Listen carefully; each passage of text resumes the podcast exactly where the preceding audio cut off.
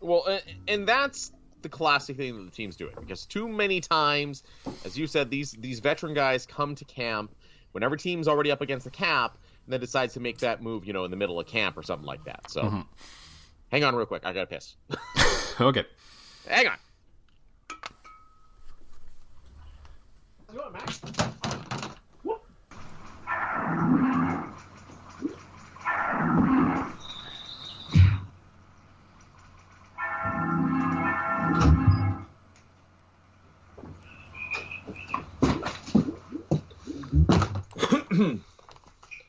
okay.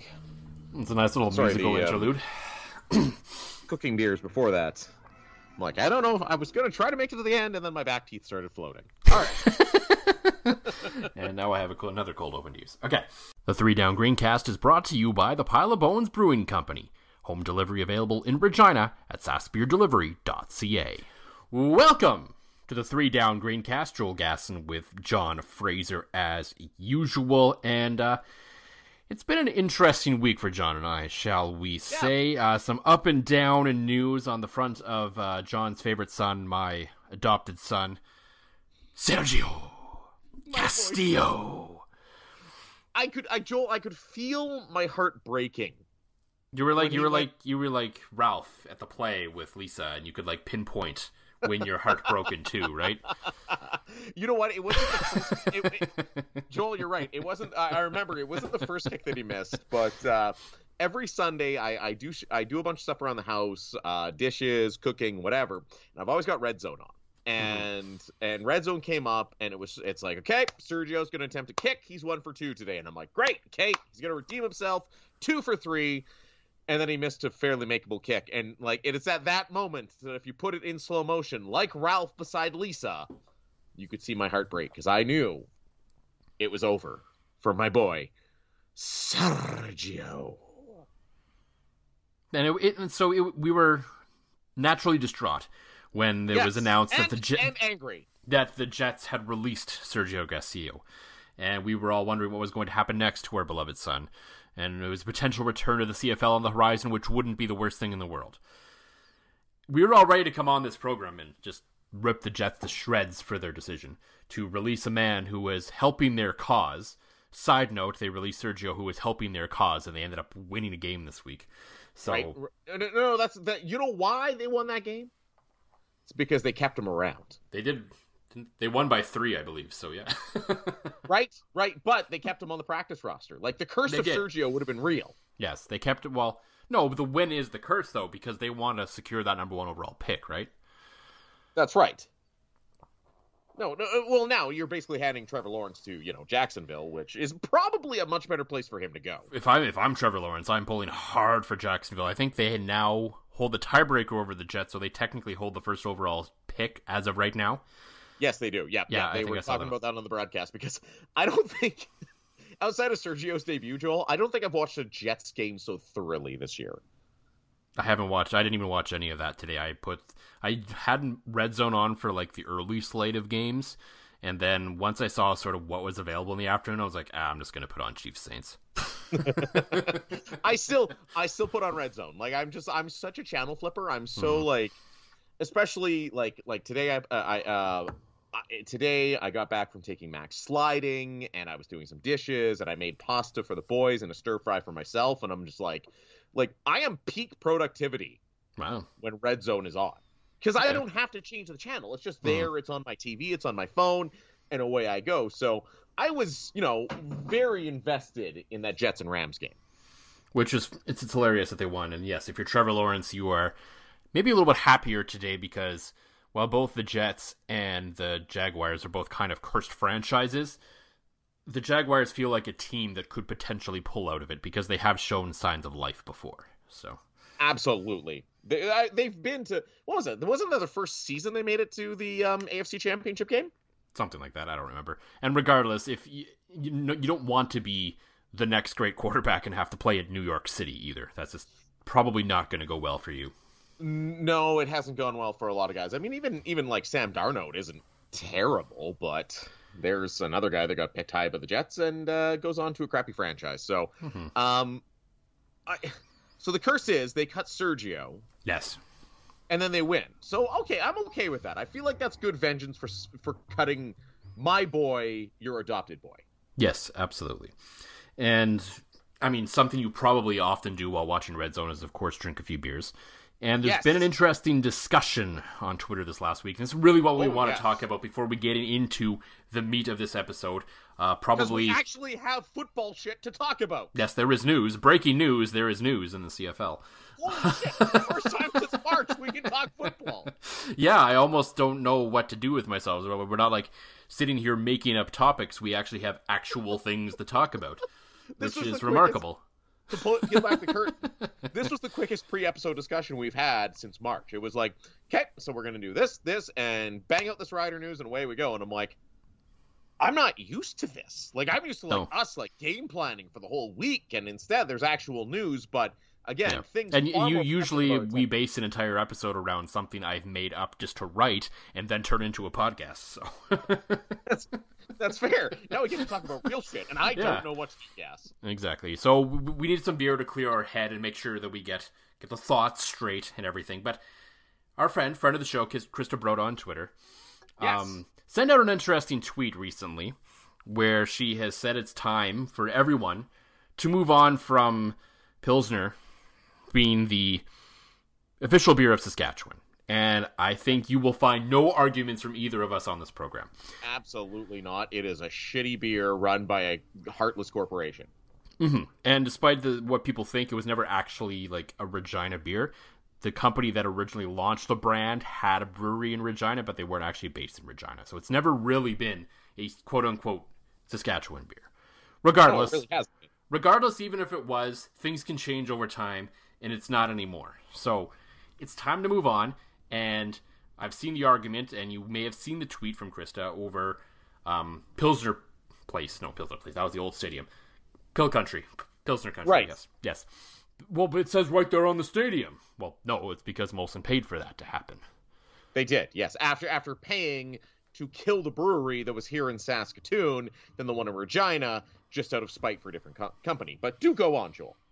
Yes. So that's that's kind of what the deal with all that is and why that exists there. So any any Stein could be on that stadium, and there's a intent. It's entirely possible that down the road, maybe that does change. Who knows? You never know. The almighty dollar talked, especially given True. the way things are going right now, and we'll get into it in a bit. On the Riders are going to be spending less on player salaries this year, as it seems like most teams will be.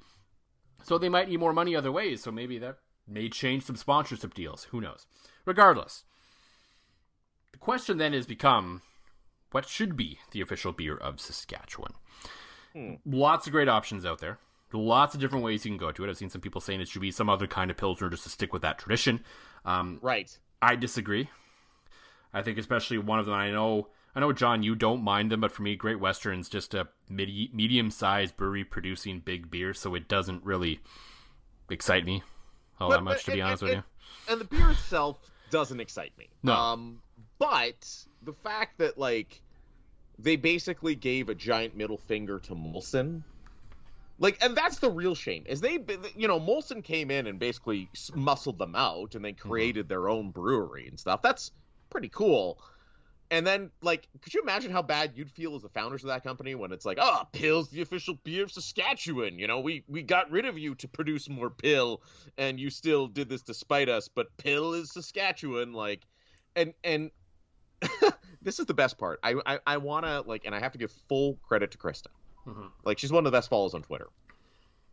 You know, if it wasn't for the Almighty Dollar speaking, Mhm. that very well could be the Vagisil zone. Right? Like, does that make Vagisil the official cream of Saskatchewan? Maybe, could have been. They would have stepped up. I, anyone could have. I mean, it's that's just the matter of what it was. And Right. And well, that's the funny thing is like as you said, the almighty dollar that every ever everything that, that like this Pil association with Saskatchewan that I will admit I felt was stronger when I first moved here than it is these days. yeah, I think it is Um, dying off in general, even amongst people who don't drink good beer. I think you're noticing it too. Right. No, absolutely. So the official beer is Saskatchewan. I mean, I think we would be remiss if, if we didn't mention our sponsors. hmm our actual sponsor of this podcast. They're very close to Mosaic Stadium. They are. They make a wide close. variety of beers for everybody. Mhm. And that being Pile of Bones. You could make an argument for Pile of Bones. Yeah, I, The other I- one you could make you can make an argument for the Pile of Bones White IPA, I believe. Right, right. Just because there's there's some story. there's some wheat in it. There's there's different connections to the province. There's you know, and of course it's made here by people from here and for people Right. here and all that. With- yeah. with with the stuff from the ground that we grow here. So Mhm. funny quick aside. I'm at work on Friday. And I, I sit across Sorry. Just in case anyone's wondering, Max is playing video games in the background. That's the music you're hearing. yeah, yeah, yes, yes. We're not adding music to this episode. There's just um, it, Max is on holiday break from kindergarten, and Max's bedtime is fairly optional. So Max is playing Super Mario Maker in the background at 9:52 at night, and he is currently fist bumping to the music. So Max and I went sliding today. He had a nap, so he's nowhere near bedtime. So if you hear some some Mario tunes in the background. Please don't give us a copyright strike, but that's uh that's what's that's what like that is a, that is a sick beat. Like It just is. like let that breathe. That is.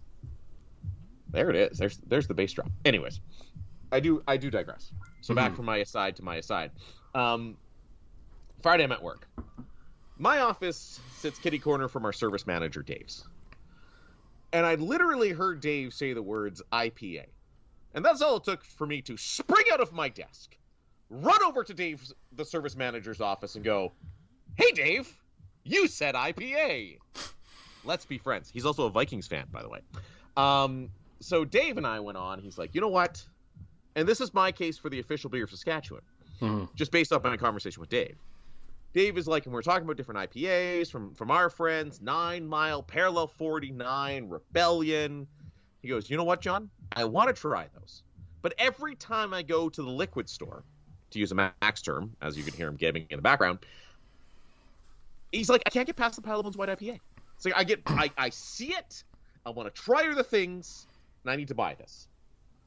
So that's what he does every single time. So there's my case based on one conversation with me and service manager Dave Obed. It's a great sample size of information, John. Just- Uh, well, me It's- it's- and it's not- Dave, I think yeah. that's, It's that's it's 100% not of those polled would give it the title. it's not a bad argument, and I I certainly would not be against it. I've certainly drink drank many of them, and there are a lot of other great IPAs to uh, to go along with the white IPA in this province. Uh, for me, if and I kind of made this argument on Twitter a little bit, if you're really looking to make the official beer, I guess the unofficial official beer of Saskatchewan, because you're not going to like pay the province to be named the official beer of the province, or anything, you know, you know what I mean. Exactly. Um, for me, even though it's not my favorite from them, and it's not really one of my favorite beers in the province, I think it represents the province well, and that's the Rebellion Lentil. Yes. I, Just be- I, that's, yeah. yeah. Like because I think it has a unique factor to it that you're not going to find anywhere else. Of course, lentils are grown here, the barley is grown here, the water is you know, obviously the water's from here. All the ingredients, except maybe the hops, depending on what time of year you're getting it from, are from here. And even increasingly, I think year round, I know Rebellion's taking some steps to make sure they get more and more of their use the hops throughout the year that they get from GGL and Amusaman. So that's great. Right. Right. So increasingly, I think that might be the beer of Saskatchewan for all those reasons.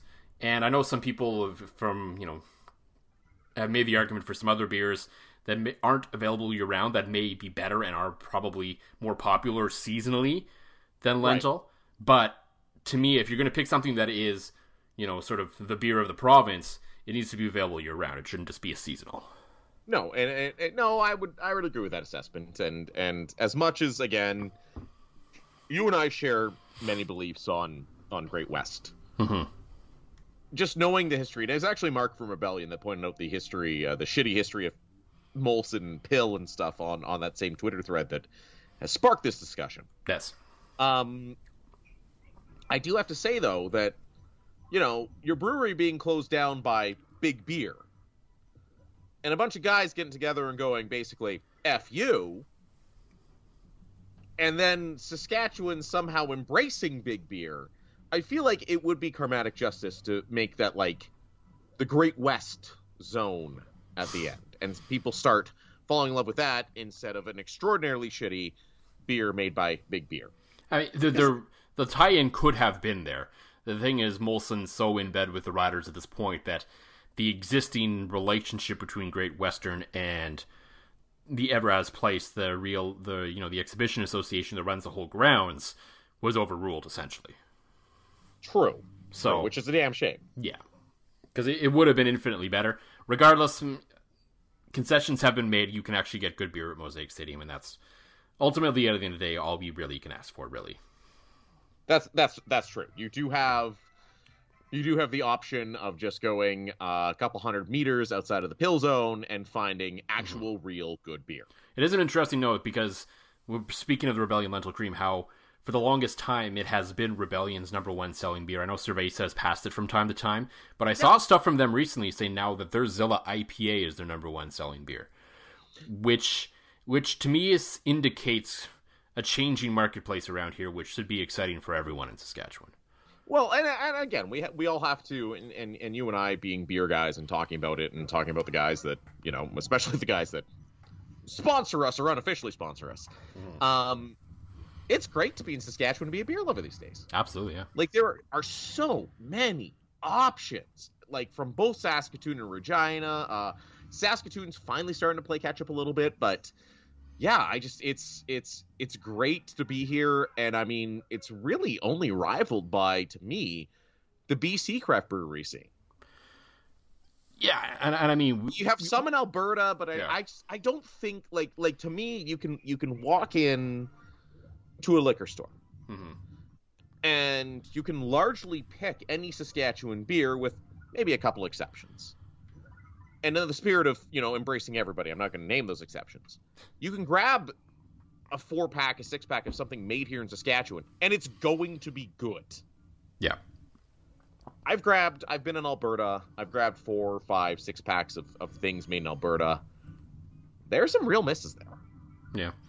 I, I mean, as as the volume increases, you're naturally going to find more misses along the way, and then misses exist more so in BC as well, but just because of the pure volume. But the the stuff we get here, especially, comes from better brewers because they are established and they've been proven to be good, and they're able to create the volume necessary to ship outside of their province.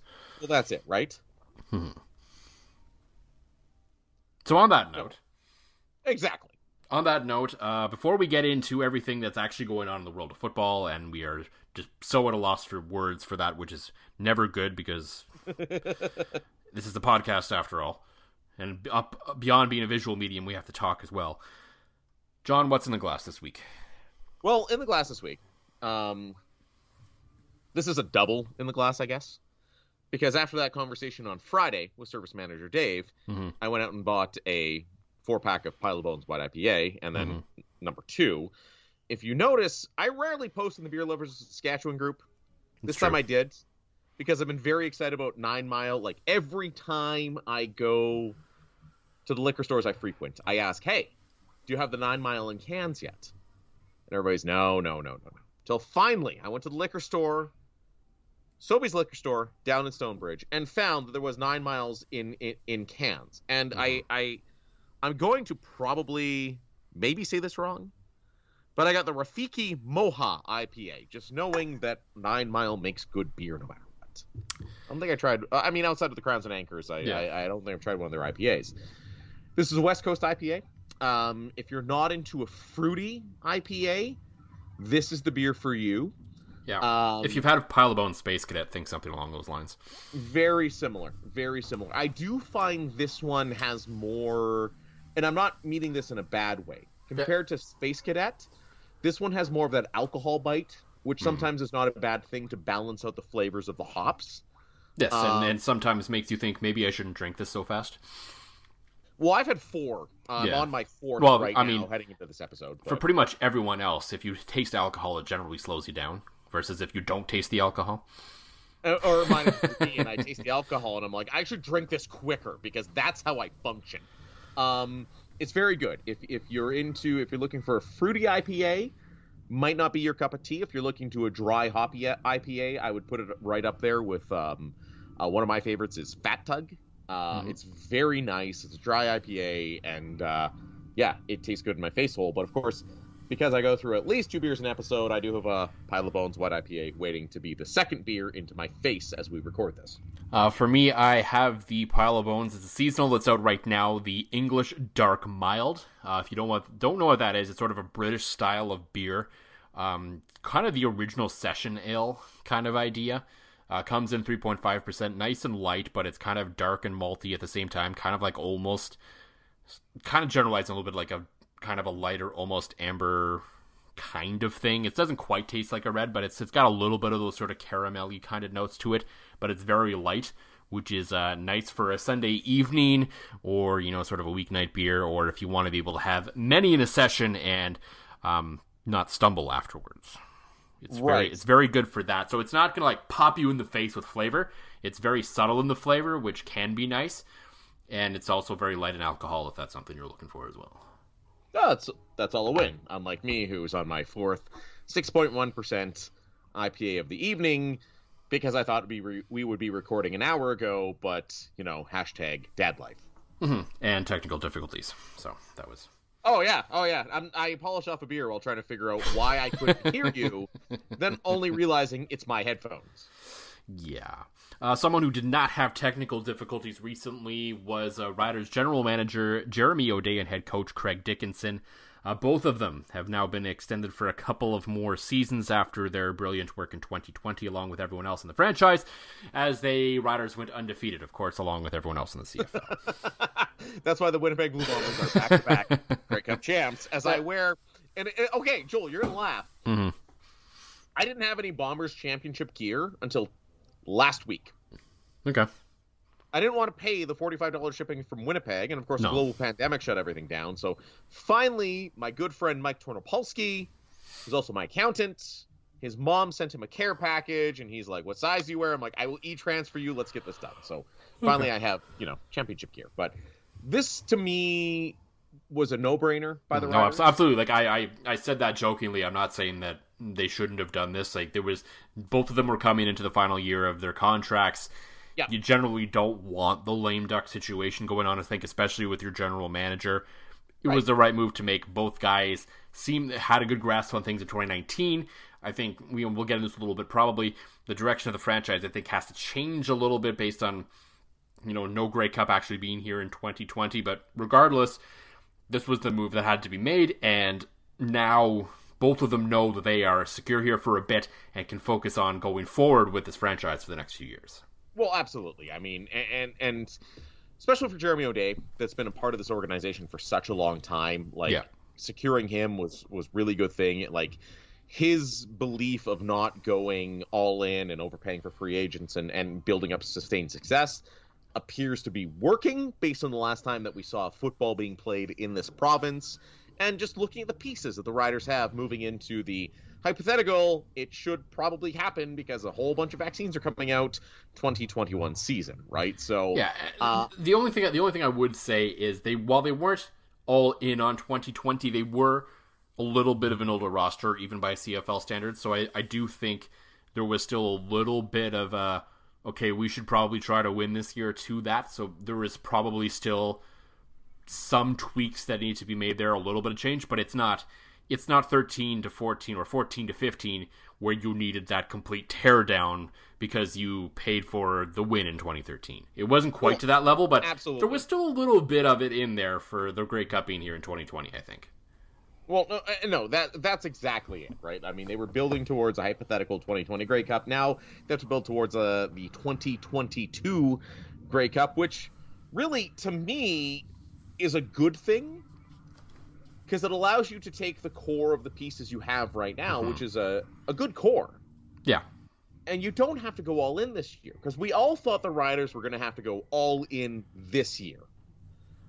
And they don't have to do that necessarily. They just have to have another good year. I mean, hopefully the team wins the Grey Cup. That's what everybody wants. Yeah, like, when, when we say they don't have to go all in, it doesn't necessarily mean they can't win the Grey Cup. Like the pieces are still there. They were, as much as people like to talk about the clank of Cody Fajardo at the end of the game away from getting there, they were a couple of goal line stops away. They were a couple of better offensive playing calls away, a little bit better execution at times on offense throughout that game from being in the Grey Cup in 2019 in a year they weren't, in theory, supposed to be there, right? So Well, and that's it. And a large and a large part of that core from the year they're not supposed to be in it is going to be back, and that's the core you have. And to me, in in 2022, when you're hosting the Grey Cup, that's when you make a few of the you know short term versus long term decisions. Because I don't think there's a person in this province that would care that if you happened, if you you know spend over the cap or have to let some young guys go or maybe some picks go, mm-hmm. they're not going to care if you win the 2022 Grey Cup if you you know you're good but not great for another year or two after that, right? Yeah, so, I, I mean when you only have as a franchise four great Cups, you can't be really picky and choosy in how you win them sometimes. No, I think let's be real here. no, you're you're absolutely right, Joel. I just and and if anything, like like with the emergence of Cody Fajardo and, and some of the young pieces on this mm-hmm. roster that we're hoping to see in 2021, um, it gives them the luxury of okay, maybe you spend a little bit more money this year because because unless the CFL mandates everybody spending to the floor, well, well Jer- Jeremy O'Day did say in his avail this week that he's been told by Craig Dickenson to reduce player spending. Now, by how much we don't know. We don't know if they're spending to the floor. Uh, Rob Vanstone of the Leader Post wrote a great column about how the fans deserve to know sort of what the reduction is. They don't necessarily need to know what every single salary on the book says, though I will disagree with the Rob didn't say this, but I know there are people out there who think that way, and I think all that information should be out there. But regardless, I think Rob's column was great this week where he said okay, there's going to be this reduction by how much, so the fans deserve to know sort of what is the investment level from a financial figure for this team in terms of the stuff they actually care about, which is the players and the coaches, and has right. has similar reductions also been made to the front office, which we've talked about a billion times in this podcast right. in the last year, as we've talked about the financial problems facing the CFL and how they've constantly come at players and coaches while having over overstaffed and over crazily overstaffed yeah. business ops. No, you're, and, and you're absolutely right. So, to me, though, like, and this is me being the optimist that I am. right? I know we can both laugh about that. But I just I think to me when you have the financial muscle of the riders and let's assume that the best case scenario prevails true and we can have at least 50% capacity at Mosaic Stadium come July. Let's hmm. assume that's all true. And you're the riders, and you know, like, to me, being able to have fans of the stands is going to be a huge advantage. And I just think organically, the CFL season is going to come in line with most of the population getting vaccinated, and you'll have asses in the seats, which means you can take your kids to go to a game and go to the CFL and maybe bring in some younger fans, which means jersey sales, which means more money, right? So. Mm-hmm to me, you have a season in which everybody's going to be penny pinching, and if you're the riders, you know you have the Grey Cup coming next year. You know the fan support is there for this year. Mm-hmm. Maybe you make a couple signings late this year. Maybe you go for back-to-back Grey Cups because while everybody else is penny pinching, you have the financial wherewithal to go for it. So that's why I'm I again I'm a very large fan of of giving of, of O'Day being back and Dickenson being back and keeping that continuity because if this team starts eight and one, you're having a shot at the Grey Cup, and I would say by Labor Day you're probably going to look at a whole bunch of people in the seats at Mosaic Stadium. Mm-hmm. You know, I, I hate to say it, but the gentleman's agreement to spend to the floor might be the writer's the first one to break it. Well, I, well, and I mean the way O'Day phrased it was was this a directive from Craig Dickenson. So sorry, from Craig Reynolds, not Craig Dickenson. Um, so if this is just the franchise trying to protect themselves from losses a little bit this year, that's one thing. The, the directive's a whole other thing that we talked about on a previous episode. If you want to go back and listen to all that talk about the CFL potentially trying to collude to have teams all spend to the floor that's a whole other issue. But if the riders have individually decided to say this, then yeah, their financials could change throughout the course of the year, where maybe, yeah, they do decide to make a push. We'll have to wait and see. Uh, one thing that the team has done to try and help their financials this year uh, is, of course, one of the priorities from Jeremy O'Day when he, si- when he signed his extension, which was of course, to kind of rework and work with Cody Fajardo. Now, this wasn't an extension just yet. Uh, but you would have to assume that they're working on that, and the extension will probably come sometime this season, whenever it gets played. And but we do have a restructured deal for the 2021 season. Uh, you can head to 3downnation.com right now. Uh, Justin Dunk, of course, has the story with the complete breakdown of what happened with Fajardo's deal this year. So basically, Cole's notes um, $180,000 roster bonus that was due in early February has now turned into $140,000 signing bonus. So that changes his money a little bit for the year in terms of how it affects the cap, but it doesn't really take that much money out of his pocket at the end of the day based on the rules of taxation and blah, blah, blah, whatever. It's all convoluted, but regardless, he's basically taken a 40K slash on his salary overall that um, just in terms of capped overall cap dollars. How it all works out is really inconsequential but it's not an insignificant amount of money when you're talking about the CFL cap, but it's not money that's really going to, you know, make a huge difference for Fajardo at the end of the day because if all if he hits everything else and everything goes all in, he's still going to make four hundred five thousand dollars this year, which was which is a substantial raise over the hundred fifty he made last year. Well, no, and you're absolutely right. I I, I think like, and this just strikes me as as, as Cody being you know a big team guy. Mm-hmm that's him. That's that's what Cody Fajardo is. I think he's on the list of you know the three people that we would interview on this podcast. You know, Sergio, Derek Taylor again, and Cody Fajardo, as we've often joked about. But you know, Cody seems like a reasonable guy. You come to him and say, "Hey, can you move some things around? You're still going to get paid the same after taxes." Yeah, sure, let's do it. Keep some talent around me, right? So, I love the move. I love the fact that you know it is December twentieth the season may not start till July, August, and the Riders have their starting quarterback locked up. They have their starting running back locked up, and it's just there's no discussion on, oh God, what's going to happen? There's no, you're not going to hear the rumblings of a grievance like you heard in BC with Mike Reilly. Cody's back. Cody's moved some dollars around to make it easier for everybody. And here's the crazy, craziest part of that article, though, by Justin Dunk. Mm-hmm. Because of his contract Fajardo made more sitting at home last year than he did as his season as the Rider starting quarterback. That's how good of a team friendly deal that thing was. Like, he legitimately, because he got paid a roster bonus, which, unlike the BC Lions, the Riders actually paid the roster bonus and didn't bitch about it, which kudos to them. So they pay the man his money. And he made more to sit on his ass and and I, by sit on his ass, I know Cody was training and watching game film and hmm. doing all those things a good quarterback does, but but he didn't have to play games and potentially suffer a career-ending injury. Exactly. The guy could have sat on his couch if he wanted, gained 50 pounds like we all did during COVID, and ate bonbons, right? So he made more money doing that than the year before. So it just strikes me Cody's the kind of guy that, like, from all accounts, he would have felt guilty about doing that. So I feel like that's a big thing why he was like, yeah, let's restructure. Let's make sure we got some talent around me. So huge win for the Riders. You're coming into the next two year window here. You have your starting quarterback for the next two years on an even more team friendly deal because I know already CFL circles, if you're reading some of the reports, are talking about putting a, a salary cap on the quarterbacks. Which I mean, know, which, we, which we, we've we've talked about on this podcast before. I'm I'm vehemently against that. I don't think it's necessary whatsoever. Um, right. Uh, I think if you want to, we can they can go down the road in the CBA talking about kind of doing like NHL and NBA style, where there is a max number that any player on your team could make. Which you know in the NHL, like a player is not allowed to make more than twenty percent of the cap or whatever the number is. I think if you want to go down that road, that's fine. But to single out quarterbacks, I think is unnecessary. If you want to spend to whatever ends up being the max if there is one, or if there is no max as much as you want on a quarterback, then that's your decision, and the GM will ultimately have to pay for that decision. Well, that's that's exactly. That's always right? how I thought. it. So if the salary cap is, you know, this year it's from around five point one and change, let's say. If you want to spend, if you spend, say, and you still want to spend eight hundred thousand dollars on your quarterback this year, okay, you're within the cap still, and that's that's your prerogative, that's your choice. But if this goes sideways, just know you might be out of a job.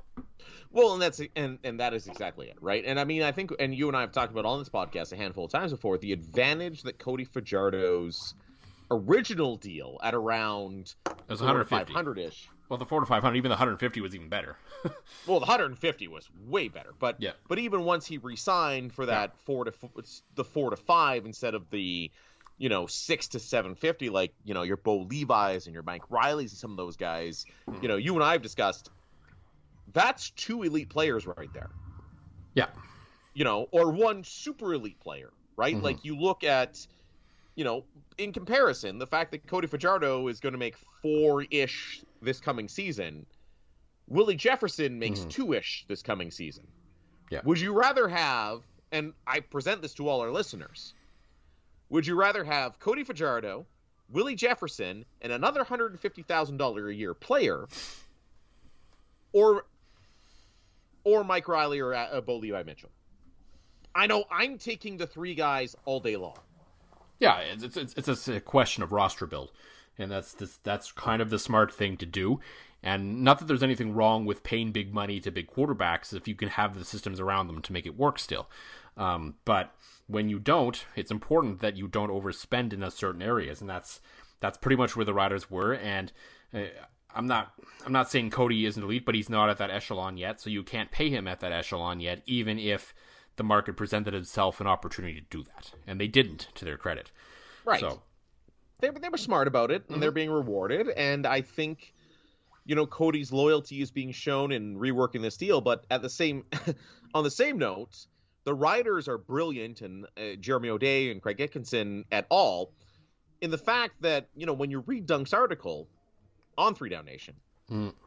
you get to see that Cody's going to basically, after tax, make the same money this year, despite restructuring his deal in a cap friendly way. So it's win win. And you have to think that was probably presented to the guy.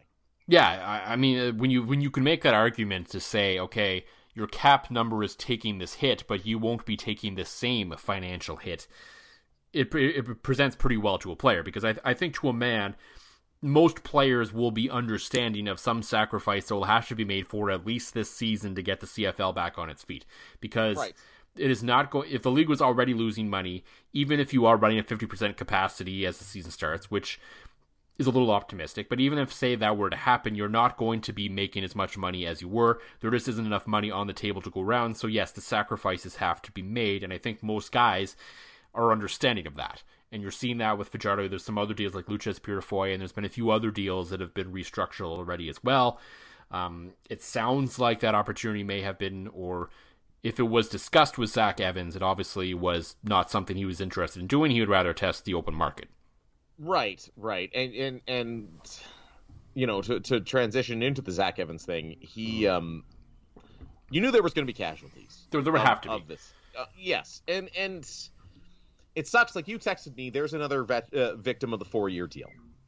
Yeah. You know, no wonder, and and I get it. It sucks. I I see why both sides do it.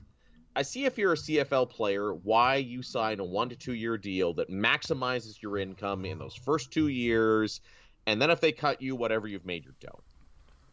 And if you're the team, you don't have to make a ton of commitments. So you're right. It's almost universal that a four or five year deal is going to see guys get cut and we know there was going to be victims of the financial situation. Hmm. Just sucks that it happens to, you know, by all accounts, a good guy and a good local product. And who knows? They could still bring him back because I feel like there's going to be a squeeze throughout the league this year.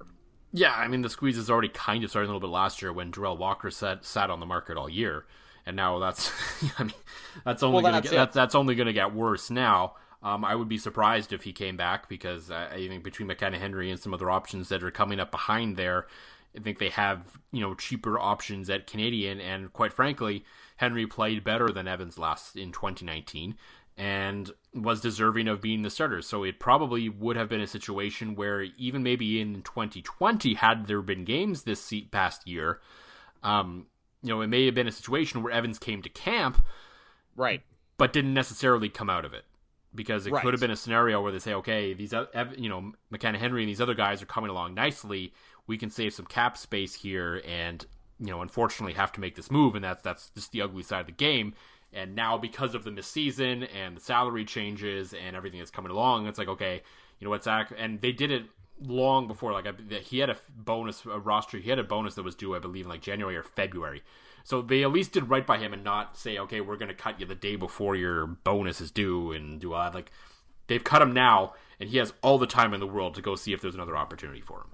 Well, and that's the classic thing that the team's doing because too many times, as you said, these these veteran guys come to camp whenever team's already up against the cap and then decides to make that move, you know, in the middle of camp or something like that. So mm-hmm. it's too hard to know at this point when camp is actually going to start And right. there's a lot of conversation right now about the start of the season and when that's going to happen. Uh, both Dave Naylor of TSN and Arash Madani of Sportsnet shared some different thoughts on when they think it could. You know, there wouldn't be surprised or it could be happening. Um, I believe Madani was saying July, August was sort of his sort of ballpark when he thought it could start, and then um, Naylor was as far as thinking maybe even late September before the season Wow. even started. Which I, I I don't know if you can go that deep at that point. I think I you got to. St- even if you know there's there's sort of projecting right now that they're saying most Canadians that want um, a vaccine for COVID nineteen should have it by you know in September at some point. So if you really want to wait to that point, I think that might be too late. You, I think you have to suck it up and at least go for a little bit with smaller capacities or no fans at all for a little bit, just to make sure you get a season in this year because this league cannot afford to miss two years. No, and you and I have talked about that, that how critical that would be. So Mhm. to me though, like the government saying like the messaging we're getting from the government is September. Yeah. And everything should be largely normal by September. So I don't I'm a fan of the, you know, like camps in June, no preseason games. Let's look at a July start because if the government is saying most of the country should be vaccinated by September, I don't think it's out of the realm of and, and again, even even pessimistic thinking with how quickly we're getting the vaccines and everything across, you know, the country. Mhm. I don't like I think by mid July you will almost certainly have fans in the stands. Not full, Yeah. but some you know, and this being a gate driven league, right? So you eliminate the preseason, maybe you make it a 16 week season instead of an 18 week season. You Which start it should be mid in July. Well, no, I would agree with you on that. You start you start mid July and, and the teams are gonna have three, maybe four home games each at, you know, whatever percent of capacity before the government's magic date of September, where you'd think you'd be approaching the ability to go back to full capacity, right? So I'm I'm optimistic, cautiously optimistic, of course, that hmm I think we will see a mid. I, I think the CFL will be brilliant to start in mid July, especially now that you know the NFL is going to be over, college football is going to be over. We're a full calendar year without the CFL, and then your big competition being the NHL in their 56 game season is 100% going to be over by mid July. So. I did see somebody on Twitter, and I wish I could give them credit, but I saw it in a conversation today that said that this gives you an opportunity to bring the young fans in because let's face it, us here in Saskatchewan are going to be so aching for something to attend that the CFL might be the first thing to, to, to go, and I don't think that's a bad spot for them. Yeah, and it's certainly a possibility that something can do. I think there could, there's still going to be people who are, you know, timid about going out to you know sort of large gatherings, which you can certainly understand. I think even if you do have the vaccine in you at that point, you're still going to be a little. It's still you know it's just going to be different. It's going to be weird to be going back to that kind of lifestyle. Because I remember I even had thoughts about this season. And when there was, you know, when there was discussions about what this 2020 season was going to look like and what was going to happen, and I was like, even if it's an empty stadium, I I didn't see myself going to games as a reporter this year. I didn't see myself sitting in the press box to watch games this year. I just didn't. Even if that was an opportunity for media, I still would have been like, you know what? Nah, I think I'm going to take a pass on this year and watch from home. And it'll have to depend, I guess, on my own vaccination at that point, based on my Right. decision on whether I do that in 21 or not. That'll have to be, you know, Right. kind of play it year by year, play by year kind of thing. But yeah, it's going to be an interesting development and see how, you know, how eager are people really to get going again. We've seen in other parts of the world where people have returned. We've seen in the States where, I mean, the Big 12 championship game had 19,000 people at Right. AT&T Stadium, which is mildly concerning, but I mean, that's Texas for you, I guess. Well, especially in the states, right? But I Yeah. mean, you look at you look at, and I think a better comparison was, you look at the the rugby leagues in New Zealand and Australia. Yeah, where they Where they- actually stamped COVID down to zero when they're basically at full capacity and people are showing up. Well, exactly, and people are showing up, and people are in demand for those games, right? So, mm-hmm. you know, you and I talked not quite a year ago, but almost a year ago about how a year off could benefit the CFL if they play their cards right, and despite the fact that the league has, has gone away, I just I just and maybe it's my own echo chamber, but I just get the sense on CFL Twitter that it's like every time Saskatchewan says, okay, we're we're ahead of pace on vaccines, or the government or the federal government says we're ahead of pace on vaccines, or you know this new vaccine's coming out. Mm-hmm. It seems like there's a direct correlation between CFL Twitter actually talking about CFL things. yeah. And again, you know, you and I said this might be the best thing for the league, and I think it's going to be because, like, I miss going to a football game. I'm even like, I'm at a point now where I find myself like all day at work, I'm listening to live concerts on YouTube instead of just like listening to my favorite bands because I just I crave that going out and, and being in an environment and everything like that. And to me, once I'm vaccinated, and I, I, I will be one of the first in line to, to do it. I don't even care if it makes me grow a second head. I don't even care if I have to get it. You know, I don't care if I have to get this thing in my ass cheek. I don't care if I have to get this, you know, right with the you know what. I'll be there and getting it just to, you know, have that opportunity to go back to being in the stands because I think I realized how much I've missed that, how much I enjoyed it over this past year. Yeah, I, I think that's fair. Maybe it's because I, you know, the only things really I can attend here are pretty much on work bases for the most part. I don't, I haven't missed it as much as I thought as I would. Maybe I'm just more of a homebody to begin with, and I'm okay with that. And I think that's one thing I've kind of learned over this thing over this whole you know this whole pandemic is that while you know I obviously would prefer things to not be like this, and I'm okay being at home too. And like it's just, it's more so just the idea of like having to stay home sucks versus actually just staying home, which I probably would have done anyway. So.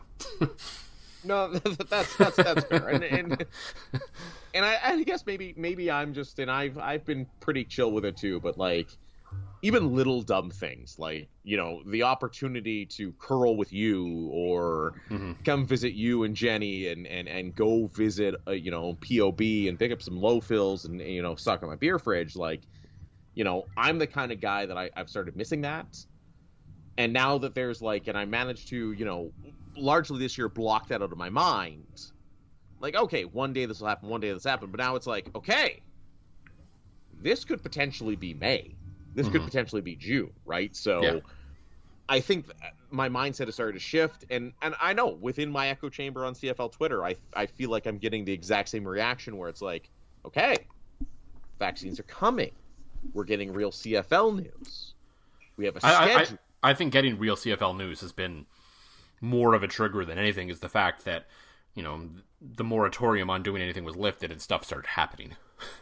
well, no, I mean, I mean, look at this episode we mm-hmm. finally got to talk about Jeremy O'Day and Cody Fajardo and and all those things and like I'm not gonna lie, like I, I and it might just be my buzz talking, but like I, I feel good being able to talk genuine football again when we've spent the past year going, when the when the hell are we gonna see football game, Joel? that's that's entirely fair, and I, I think we're both very happy to be able to do that, but there's still there's still a long ways to go, and I think that's sort of the important message through all this right now, and that's part of why I think the government is sort of under promising and over delivering is to make sure that you know there isn't the you know basically right. Scott most famous finish line isn't as close as we think it is, so just don't just don't relax, don't get complacent with everything just yet. Please make sure to follow the local restrictions as much as you possibly can to make sure that we do get to the finish line at the proper time well, like like we've said so many times at the podcast, wear your fucking mask. But now we can also add, stay the fuck home. Enjoy all your favorite sports like never before at BetMGM. Sign up using code CHAMPION and receive up to $1,500 back in bonus bets if you don't win your first bet. When you register with BetMGM, you'll get instant access to a variety of parlay selection features, live betting options, and the best daily promotions in the business. And with BetMGM at your fingertips, every play and every game matters more than ever. Remember to use code CHAMPION and receive up to $1,500 back in bonus bets if you don't win your first bet. Place your money line, prop, or parlay bets with the king of sportsbooks today. BetMGM and GameSense remind you to play responsibly. See BetMGM.com for terms. 21 plus only, Virginia only. New customer offer, subject to eligibility requirements. Rewards are non withdrawable bonus bets that expire in seven days. Gambling problem? Call 1 800 Gambler. Promotion, promotional offer not available in Washington, D.C. Everybody in your crew identifies as either Big Mac Burger, McNuggets, or McCrispy Sandwich. But you're the filet fish Sandwich all day. That crispy fish, that savory tartar sauce, that melty cheese, that pillowy bun. Yeah, you get it. Every time. And if you love the filet of fish, right now you can catch two of the classics you love for just $6. Limited time only. Price and participation may vary. Cannot be combined with any other offer. Single item at regular price. Ba da ba ba ba.